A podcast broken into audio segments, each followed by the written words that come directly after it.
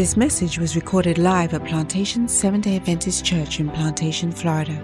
Welcome to PlantationSDA.tv.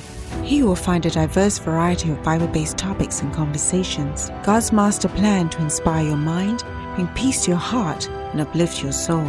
May you be blessed and encouraged as you listen to God's Word.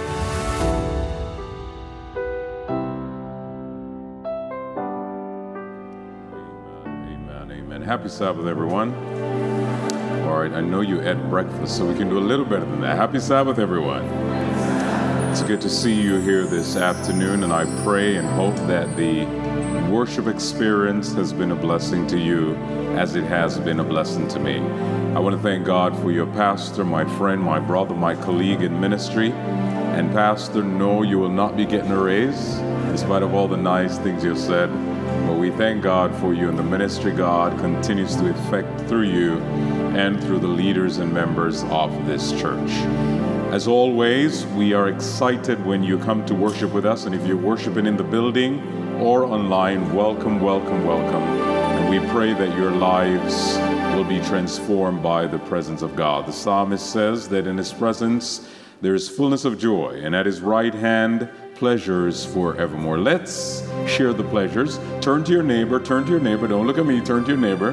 Go ahead, turn to your neighbor and just show them all your teeth. Go ahead, just show them all your teeth. Amen. Amen. Whether you paid for it or not, it's yours, all right?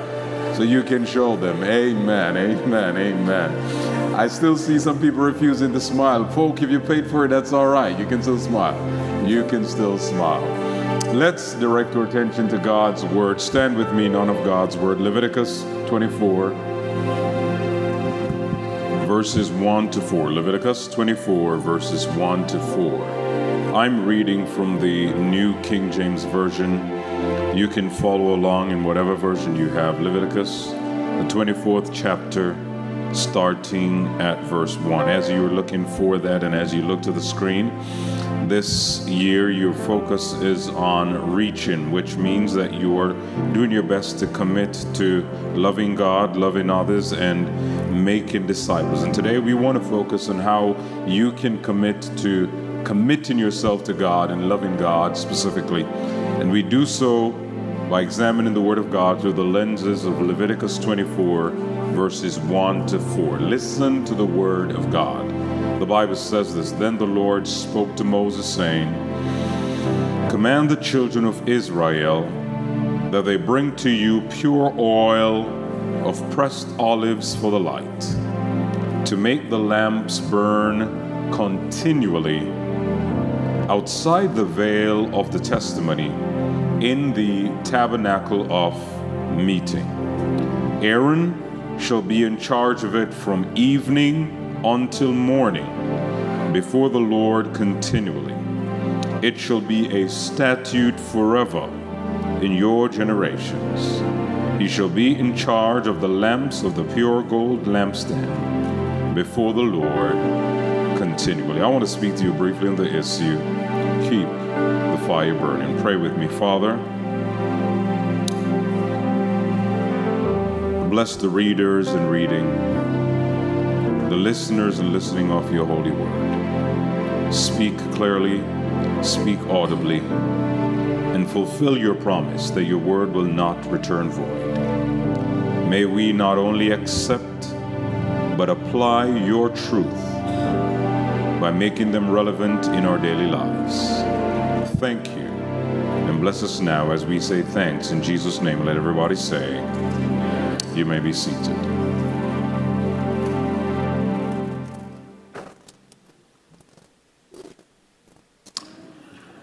Came in earlier, your pastor handed me one of these reach cards, and I like it. My 2024 Reach Challenge to commit to loving God, commit to loving others, commit to making disciples. And there's some very clear action steps that are outlined there.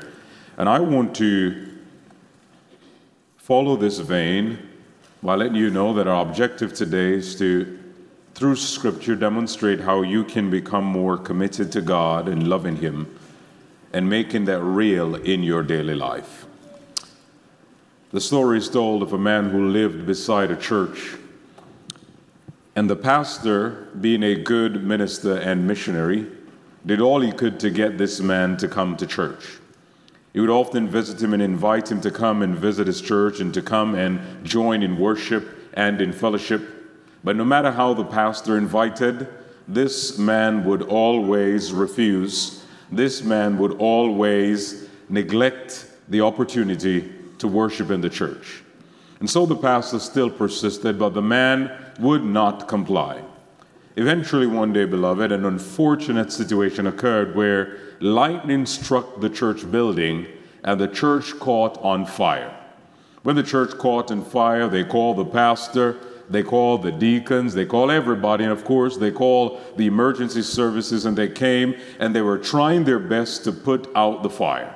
And while that captured the attention of everyone else, something caught the attention of the pastor, and it was the man who lived beside the church who was standing on the church premises now with a big grin on his face as he saw this conflagration, as he saw the building on fire, as he saw the building going up in flames. Of course, the pastor was a little disturbed, so he walked over to him and inquired, and he said to him, I don't understand you. All these years I've been encouraging you to come and worship with us, come and join us in fellowship, come into the building. You would not even step foot on the premises. And now the church is on fire, and I see you standing here with a big grin on your face. Now the church is burning. Now the church is on fire. Why would you be standing here with that grin? To which the man responded, Pastor, all these years I've been living beside your church, and this is the first time I've ever seen your church on fire. Now, some of you missed it, and you'll eventually get it. But this is the first time I'm seeing your church so hot. The first time I'm seeing your church making a difference in the community. Now, my friends, let me ask you, let me ask you, God forbid lightning strikes this building, it goes up in flame. Would your community miss you? Would they be saying this is the first time they've ever seen your church on fire? Would they be saying that it's the first time your church is ablaze? Well, I want to remind you today, my friends, the church of God is not a social club. The church of God is not elitist, an elitist club. The church of God has been placed here to make a difference in this community. I thought I'd gotten a big an amen, so let me say it for you. Amen. That's why the church is here. The church is here, my friends, to make a difference. And the question is this Is your church on fire? And if not, how can your church be on fire for God today? How can your church make a difference where it's planted? Well, I want to tell you how you can do that by doing so through the Word of God, specifically Leviticus 24, verse 1 onward, where the Bible says this. Listen to the Word of God. The Bible says this in Leviticus 24, verses verses 1 onward, then the Lord spoke to Moses, saying, Command the children of Israel that they bring to you pure oil of pressed olives for the light, to make the lamps burn continually. Outside the veil of the testimony, in the tabernacle of meeting, Aaron shall be in charge of it from evening until morning before the Lord continually. It shall be a statute forever in your generation he shall be in charge of the lamps and the pure gold lampstand before the Lord continually.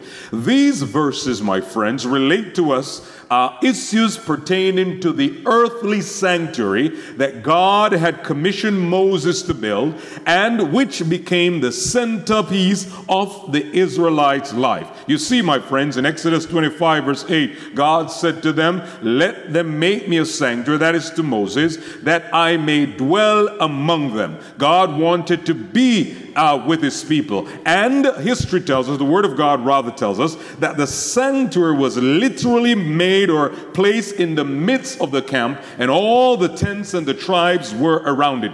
God wanted to dwell with them, God wanted to be with them, and I'm suggesting to you today that through the sanctuary and specifically the issues related in these verses, you can learn how you can be on fire for God as individuals and as a church. So walk with me carefully and follow me intently. This sanctuary service issue, my friends, is also important to us as Seventh day Adventists. The truth is, the Seventh day Adventist church came into existence because our pioneers studied the Word of God pertaining to the sanctuary and determined that this was very important. I don't know if you know this, but no other denomination teaches issues pertaining to the sanctuary like we do. This doctrine is unique to us as a church. And you want to know more about it? Well, let me tell you about it. This doctrine is so important because our pioneers studied the book of Daniel, Daniel 8, verse 14, where the Bible says,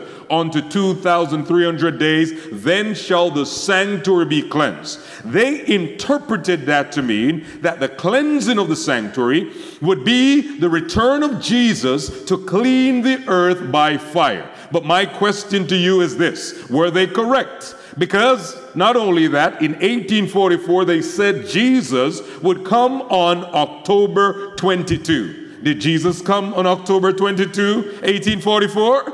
No, he did not. Matthew chapter 24, verse 36 says, Of the day and of the hour knoweth no man, not even the angels in heaven. Which reminds us of something very important, my friends.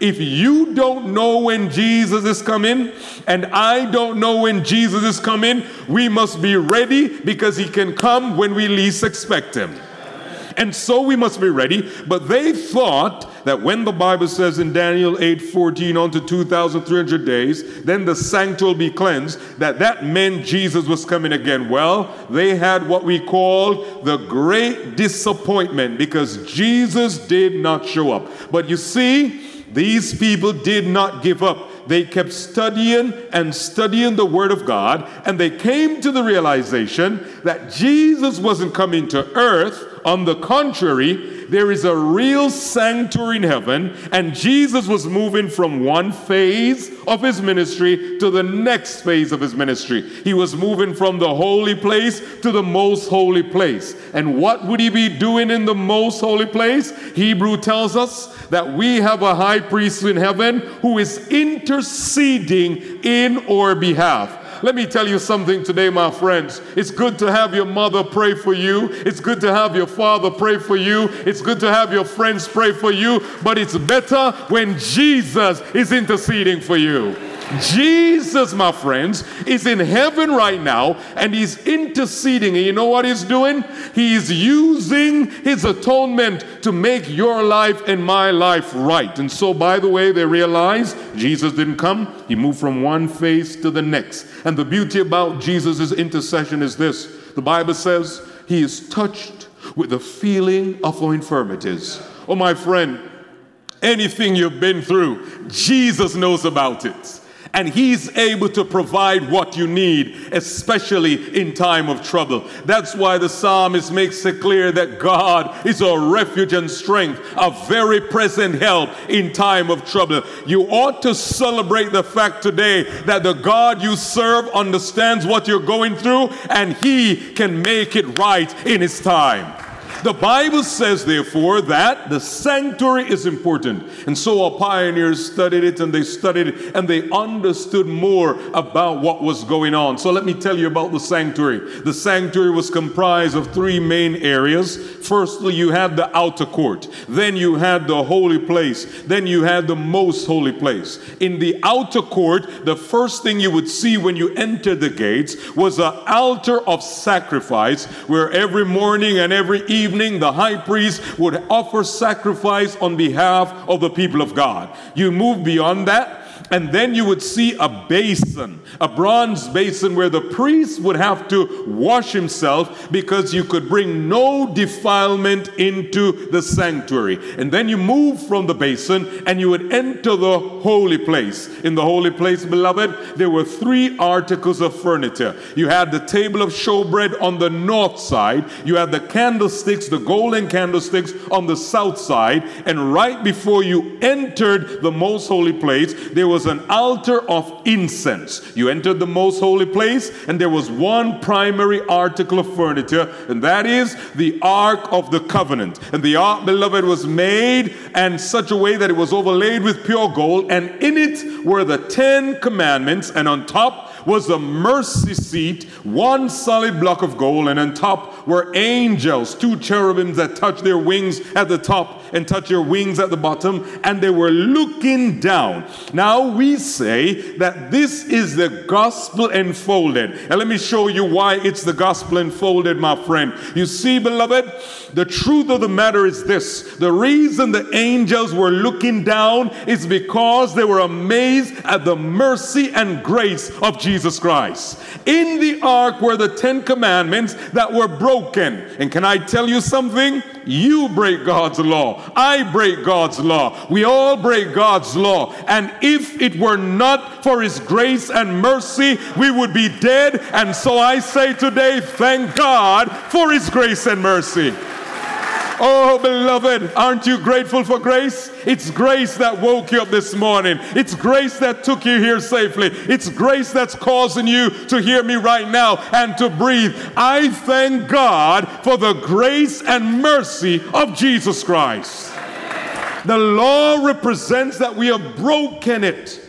But God gave us His grace. By the way, in Exodus 25, the first piece of furniture that was made, even before a curtain was sewn, was the Ark of the Covenant and the mercy seat. And you know, it's amazing because God gave the law, but He also gave us mercy because He knows what we need. And so, beloved, the, the, the, the sanctuary is a gospel unfolded. But today, but today, I want to tell you how you can remain committed to God by focusing on one particular furniture in the sanctuary, and that is the golden candlesticks the golden candlesticks. I want to tell you about it, and I have to tell you about the candlesticks through the lenses of three passages of scripture found in the Old Testament in the book of Moses, specifically in Leviticus, found in Zechariah chapter 4, and found in Revelation chapter 1. Now, the question is this, my friends what do the golden candlesticks represent? John answers that for us in Revelation 1, verse 20. Listen what he says. Listen what he says. Revelation 1, verse 20. The Bible says this. Listen carefully. The mystery of the seven stars which you saw in my right hand, and the seven golden lampstands. Here they are, the golden lampstands. We read it in Leviticus. Here it is in Revelation. The seven stars are the angels of the seven churches and the seven lampstands which you saw are the seven churches. So the golden lampstand represents the church of God. Can I say that again? The golden lampstand represents what?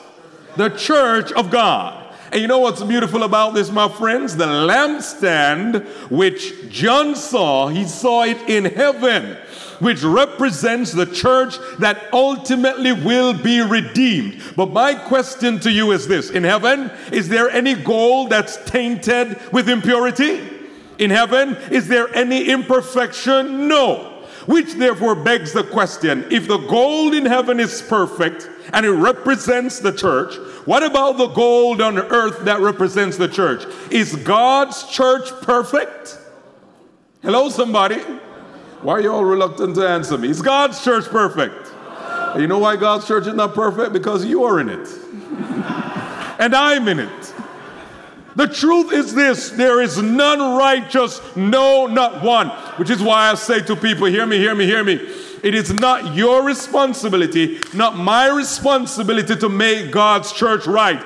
God can and will make his church right in his time.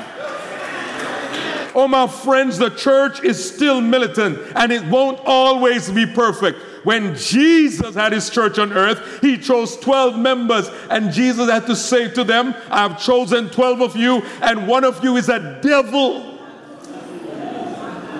No, no, my question is this I wonder what the ratio of devil to members is today. my friends, the church won't be perfect, but get this the God of the church is a perfect God.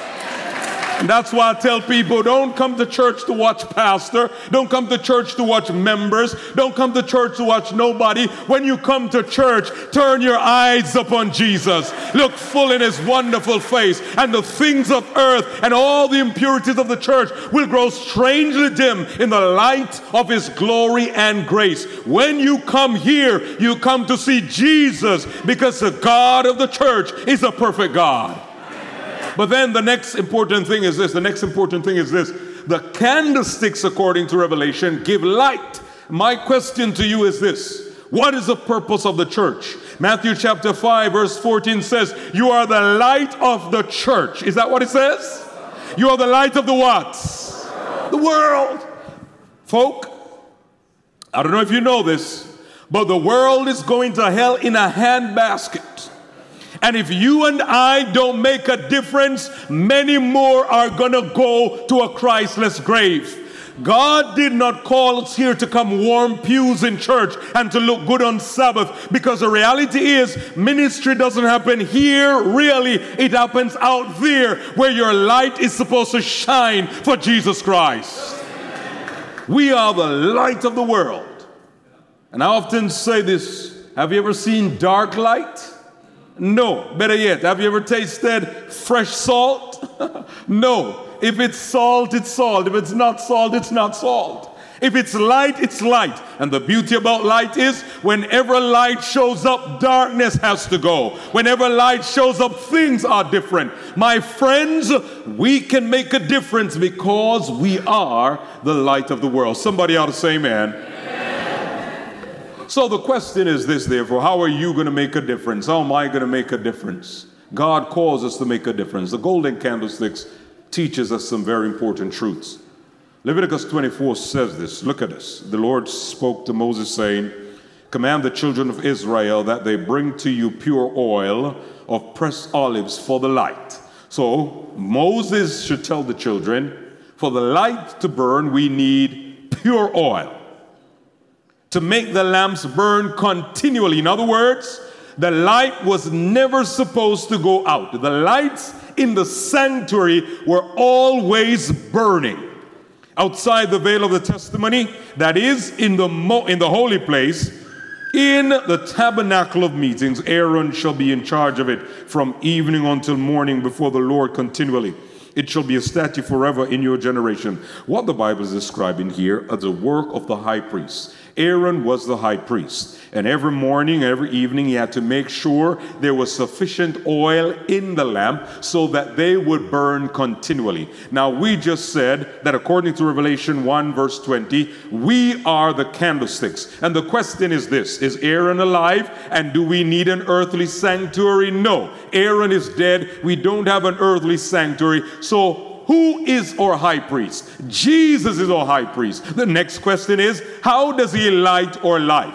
Exodus 30 gives us an idea. In Exodus 30, verse 7, listen to this Aaron shall burn on it sweet incense every morning.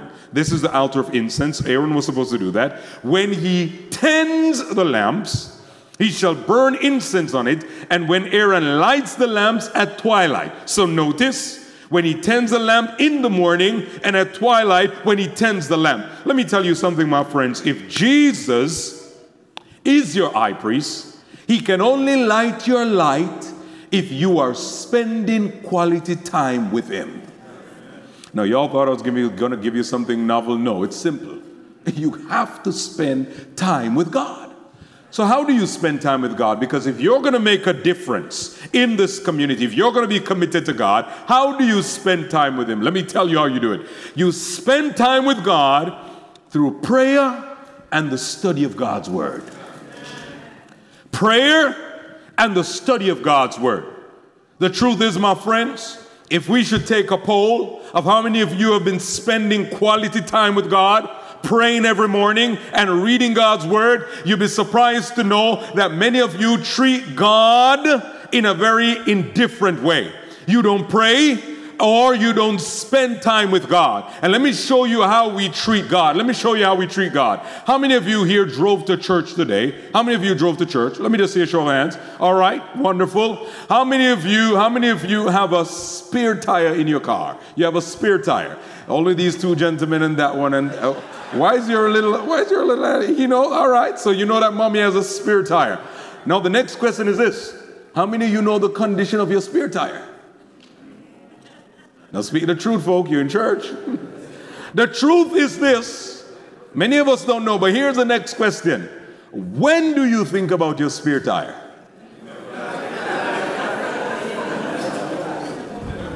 And that's exactly how we treat God where prayer is concerned.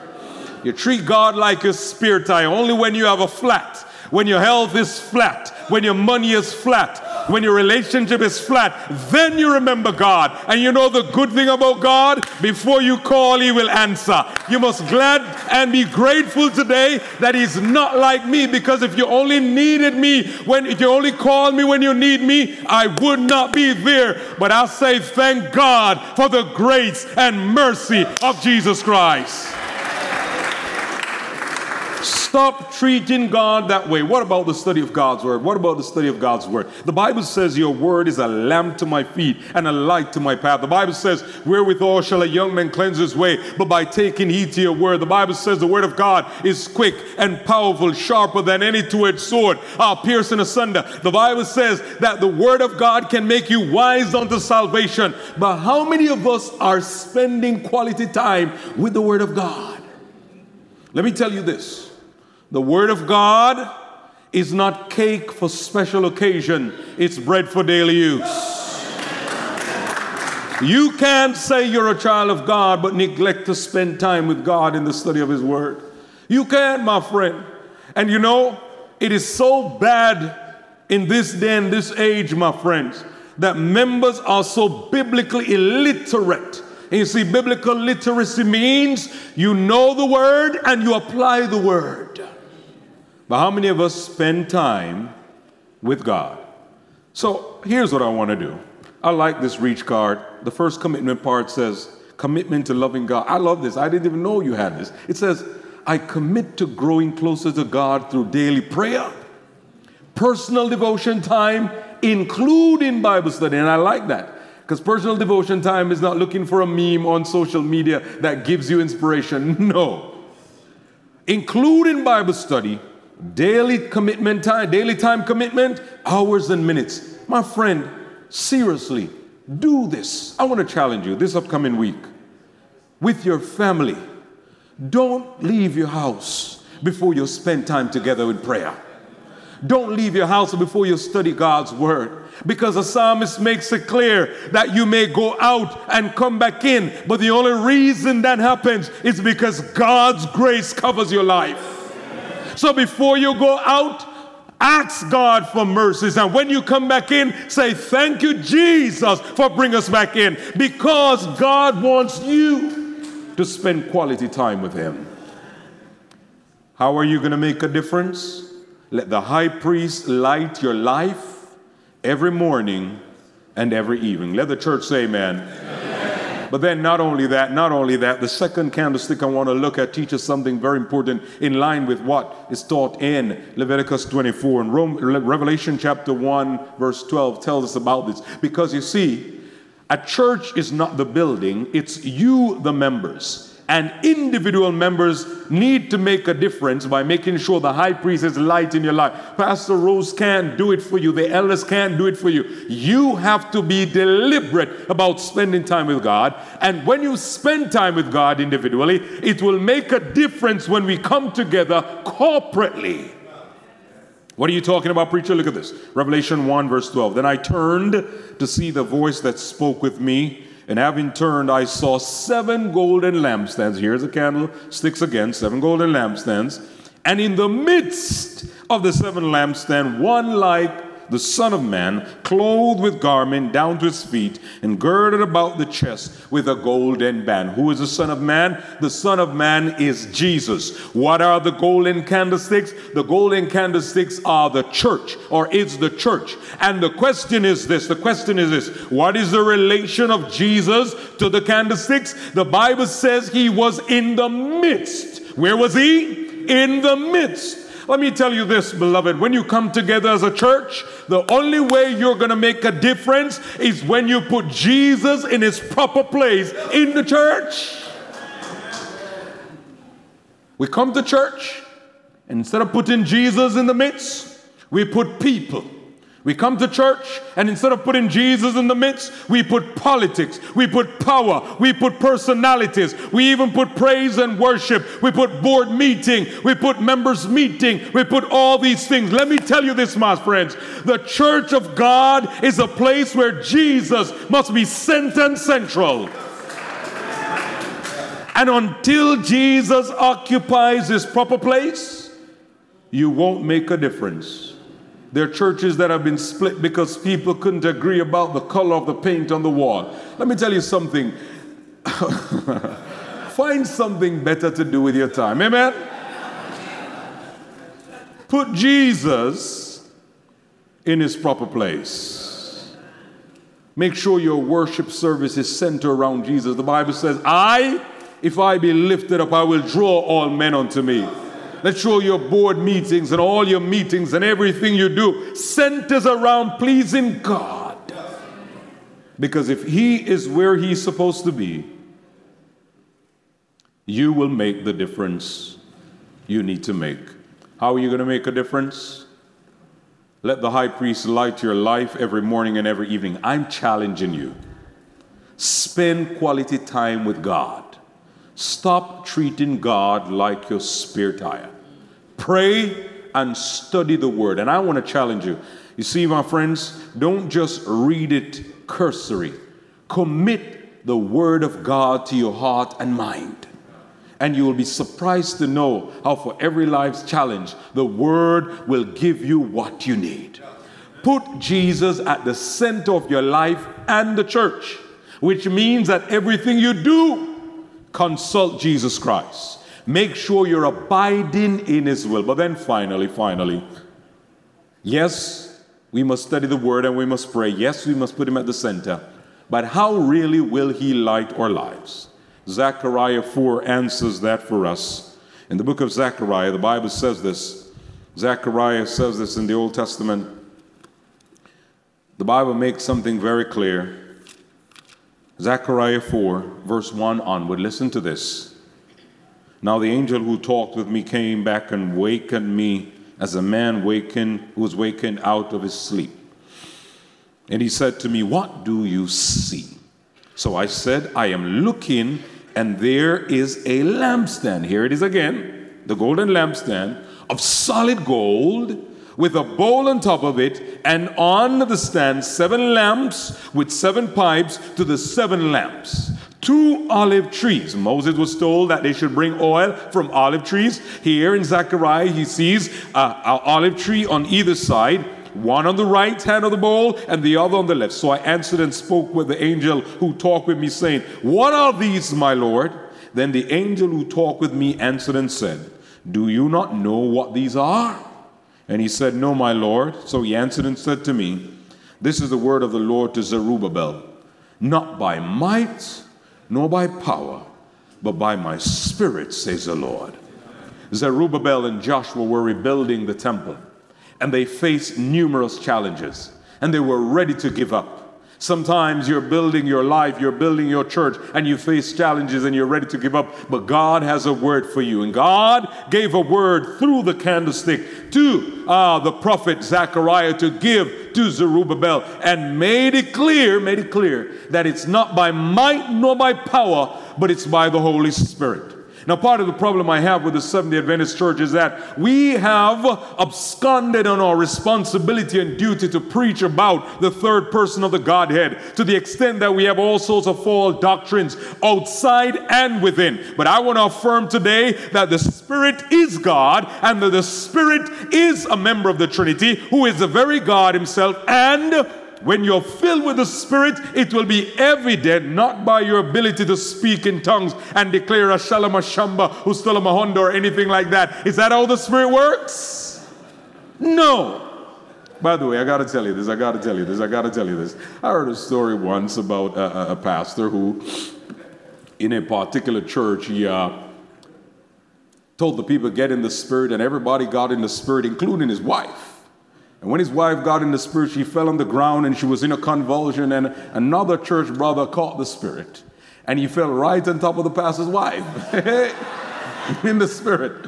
The pastor ran off the podium, ran down there, grabbed him, slapped him a couple times, and said, Wrong spirit, my brother, wrong spirit. Because the truth is, does God's spirit work that way? No.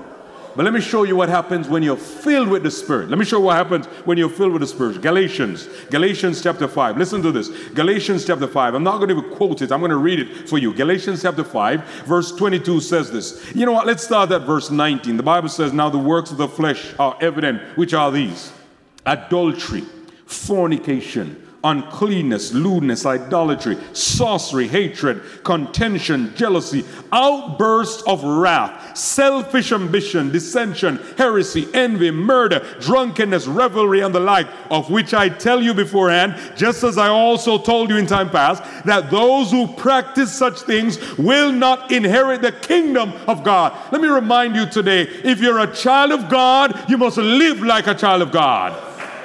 There are ways and behaviors and things we don't do, which was just described. But listen to this now. But the fruit of the Spirit, hey, it's love, joy, peace, long suffering, kindness, goodness, faithfulness, gentleness, self control. Against such there is no law. When you are filled with the Spirit of God, it will be evident in your character. Your Christian character will be filled with love. Do you love each other? Do you love each other? Are you demonstrating the love of God? And don't tell me that love is a feeling you feel when you feel you're going to get a feeling you never felt before. For that is not love. That might be your first experience with diarrhea. That ain't love at all. But when you're filled with love, you will know that God calls you to love even your enemy. He calls you to do good to those who despitefully use you. What about this one? The Bible says joy. Can I remind you about something? Christianity does not kill joy. Is what I mean? And none of you say amen. Merciful. Hey, when you have Jesus, you're going to be joyful. Too many Christians walk around and even come to church and pretend as if church is a dead place. I want to remind you when you have joy, you're going to be joyful in Jesus Christ. The Bible says peace, long suffering, and the list goes on. In other words, when you are filled with the Spirit, you will have the fruit of the Spirit. Let me finish by telling you this. Let me finish by telling you this. The Bible also talks about the fact in Ephesians 4, 1 Corinthians 12, and in Romans chapter 12, that we have the gift of the Spirit. And the question is this when you're filled with the Spirit, which comes first? The fruit or the gift? The fruit. The fruit comes first because get this. If you can sing like an angel and you don't have the fruit of a spirit, you don't have the gift, you have a talent. Because the devil is the best singer there is. You can't sing like him, but is he a saint? Under no circumstance. In other words, my friend, before God can use you, he wants to fill you. Before God can use you, he wants the Holy Spirit to take full control of your life. How are you going to make a difference? And how are you going to be committed to God? Spend time with God every day. And I'm challenging you this coming week, try it, my friends. Don't just run off to work. Who you think gave you the job? It's God. You didn't give it to yourself. Your children are spending time on video games and social media more than they read the Word of God. Bring your family together. Study the Word. Pray together so that the covering of God is over your life before you go out. When you come in, don't just run to your bed. Don't just go watch shorts on YouTube and all these things. Spend time with prayer and the study of God's Word. Number two, put Him at the center of your life and your church. Make sure everything you do revolves around His will for your life. And then finally, pray that the Holy Spirit takes full control of your life. When you do that, you will make a difference and you'll be committed. No, I never take it for granted that those who are listening to me have made a commitment to Jesus Christ. And so I want to make two appeals. The first is to the Church of God, to all of us that are here, both in the building and online. If you plan by God's grace to commit yourself to the study of God's word and prayer, to making Jesus center and central, and to asking the Holy Spirit to daily fill you now, won't you just raise your hand if that's your desire? That's your desire. Amen. Better yet, stand with me, stand with me, stand with me. But then finally, finally, finally, you're here today. I don't know why you came here, why God led you here. But maybe you once walked with Jesus and you've turned from him. Or maybe you've never given your life to Jesus. And you want us to study with you. We have an active Bible study class here every Sabbath morning and all the times. You want to study God's Word so you can learn more about His will for your life so that ultimately you can commit yourself in baptism. Not yet baptized, or you once were, but you've turned away from Jesus. We just want to pray for you. Just raise that hand. Just raise that hand. Just raise that hand, my friend. Just raise that hand. Don't ignore prayer today. God loves you so much that He wants you to commit yourself to Him. Not yet baptized, or you need to recommit yourself to Jesus. If you're hearing you that one, God bless you. I see that hand. I see that hand. Is there one more? Is there one more? When you're done, when we're done, that's you and you really want this to be done, please start to talk to Pastor Rose and to our elder who will work with you so that you will commit everything to Jesus Christ. Father, thank you for your word and for the reality that your desire is to dwell with us and to make a difference in our lives so we can make a difference in the world. Bless your people today, we ask. And our desire, O oh God, is that your word, uh, the written word, and Jesus, the living word, will become center and central to our lives through the power of the Holy Spirit. So fill us now, we ask, as we say thanks in Jesus' name. Let everybody say, Amen. Amen. You can remain standing. Praise the Lord. Thank you, Pastor Marsh, for that beautiful word. Just reminding us that we need to spend that daily time with our Savior, right? We've been speaking about that love of God, and this is what we can do. We can give it back by giving our lives back to Him. So we're just to stand and we're to sing the Reckless Love. Reckless Love.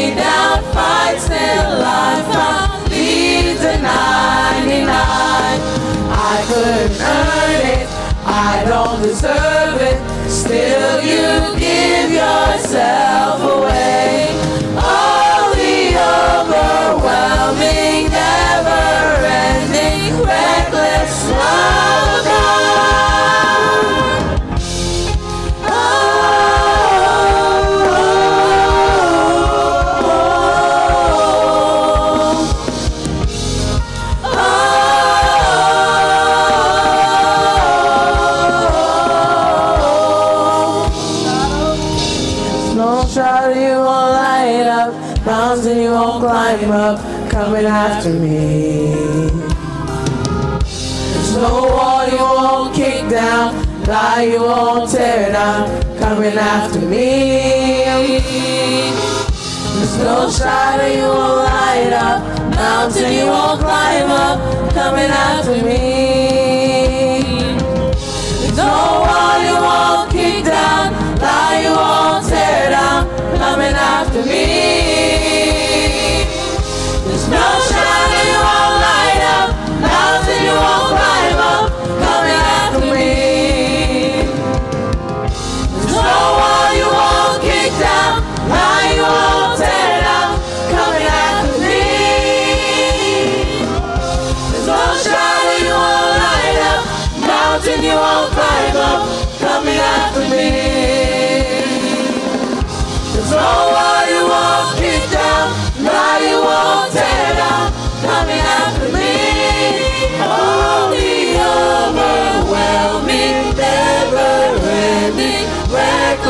love of God. Oh, it chases me down, finds still I found leaves the 99.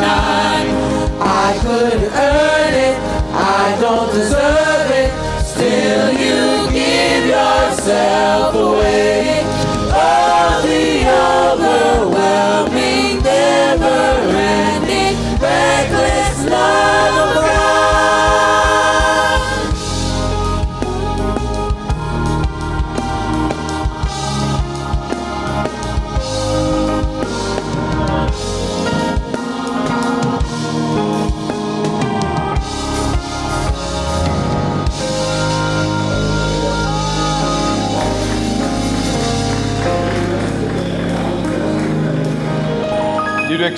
experience the presence of God today. I experience the presence of God today. In prayer, Father, we leave this place, but never your presence. Rest, remain, and abide with us. Use us for your glory, we pray. In Jesus' name, amen. God bless you as you go. You are you're welcome to join our team here in, in the afterglow. Even if you are tone deaf, you can still join them and sing in the afterglow. God bless you as you go. This podcast was brought to you by Plantation Seven day Adventist Church, a Christ centered congregation dedicated to spreading the good news of God's love through sermons, deeper dive conversations, and much more. If you would like to listen to more life lessons and inspirational content, please visit us at plantationsda.tv.